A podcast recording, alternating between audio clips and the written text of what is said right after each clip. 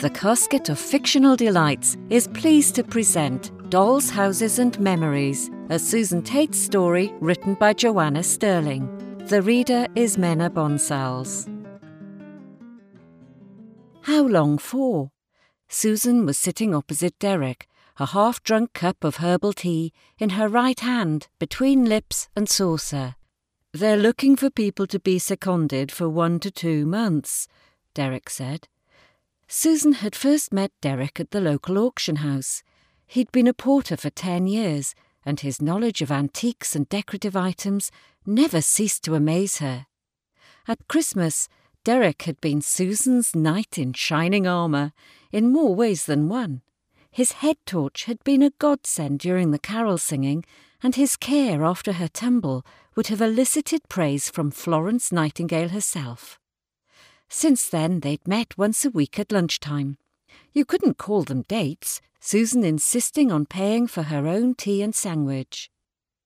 She looked forward to their lunchtime meetings, and her colleagues at the library had noticed she took particular care in her appearance on lunch date days, as they called them, a gaily patterned scarf, sparkly earrings, a pair of brightly coloured tights. Susan was at pains to stress they were not dates. After all, Derek must be ten years, if not more, younger than her. We could meet up in Paris, I'm there for a month or two, and it isn't far on Eurostar, Derek said. I'm going to Amsterdam for a few days next month. I mentioned it last week. Susan was faintly annoyed Derek had forgotten about her Amsterdam break. They had talked about it. Well, to be fair, she'd rabbited on about the galleries and museums. I can't just change my plans. Just a thought. Derek drained his cup, stood up, and put his jacket on. Lunch next week? Susan could hear the undertone of pleading in her voice. Ah, Paris is so romantic, Beth said. She was tidying the picture books after toddler story time. I keep telling you we're just friends, Susan counted as she picked up a rather chewed at the corners very hungry caterpillar book. I know you do, but he asked you. I think it was more of a suggestion than an invitation. Oh, you're just being picky. Well, I've booked my Amsterdam trip, and that is an end to it. Susan had been looking forward to her trip for weeks, researching and planning. She had booked a room in a small family run hotel overlooking the Singel canal. It was well located, only a few minutes' walk to Koningsplein where she could pick up a number 2 or 12 tram to the Rijksmuseum. Tempting though it was to make for the Gallery of Honour with its Rembrandts and Vermeers, Susan turned right and headed for Gallery 220, where the dolls' houses were located. She had read Jessie Burton's debut novel, The Miniaturist, when it had first been published in 2014.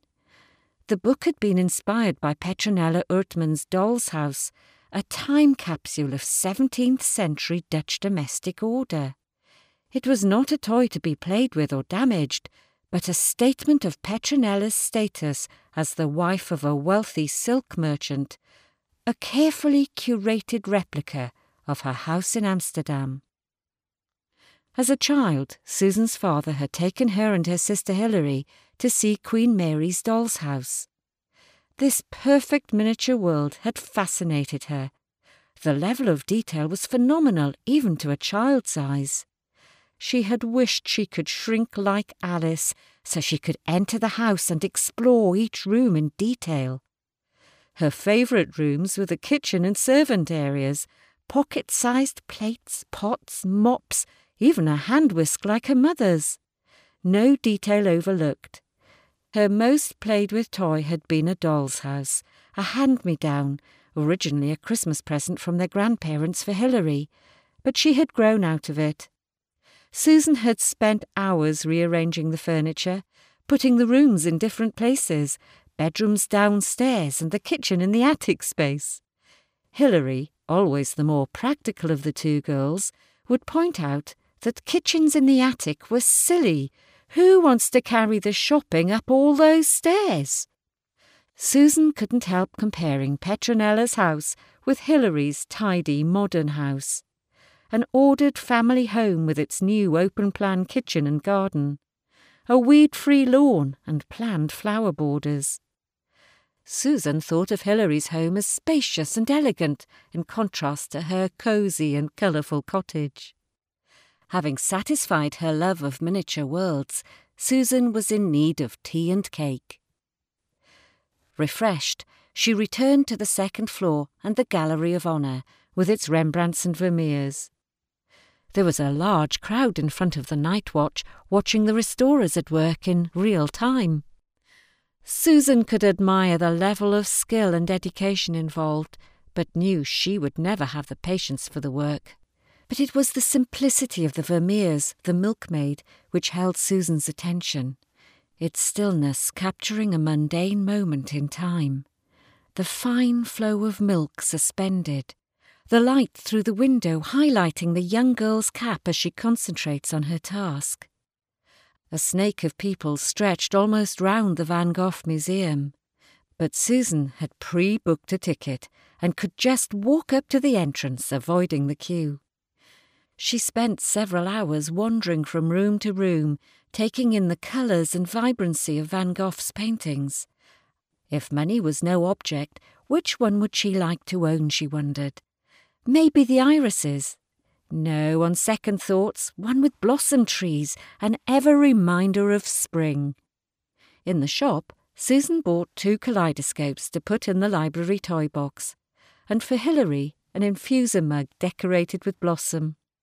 Hilary had several blossom trees in her garden, and Susan imagined her sitting under one, sipping tea, doing the crossword, or maybe a Sudoku. The museum cafe was crowded, but Susan remembered near her hotel a cafe which served delicious looking waffles. For the afternoon, she'd considered hiring a bike and had even investigated the possibility of hiring a tricycle like she had at home. But several online discussion forums had advised against. The locals were a law unto themselves, they said. Susan had first hand experience of this. There had been several times near misses with cyclists who seemed to have scant regard for pedestrians. Instead, she decided to take a walk along the canals, stopping to admire the trim, narrow buildings. She took a photo of some particularly ornate gables on her phone and sent them to Hilary with the message Amsterdam interesting, beautiful paintings, comfortable hotel, well located, weather good. She wondered when holiday postcards had morphed into WhatsApp messages. Susan sat on a bench and watched as the sun danced on the water and a family of ducks swam by in convoy. A couple holding hands passed her and nodded a greeting, then resumed their own private conversation, their heads tilted inwards, as if keeping the wider world at bay. She found the photo she'd taken of the waffle and sent it with a message to Beth at the library. Amsterdam isn't disappointing. Seen lots of art. Waffles yummy with cream and chocolate sauce. Weather sunshine emoji. Beth liked an emoji. Almost immediately the reply came back. Sounds a bit lonely to me. Beth, with the perception of youth which always surprised her, had summed up how Susan felt immediately. There was no one to share her experiences with. You are leaving a day early? The receptionist looked up from her computer screen. Yes, I, uh. To Susan's relief, the phone rang at that moment, distracting the receptionist from her inquiry. Susan was not sure what reason she could give for her change of plan.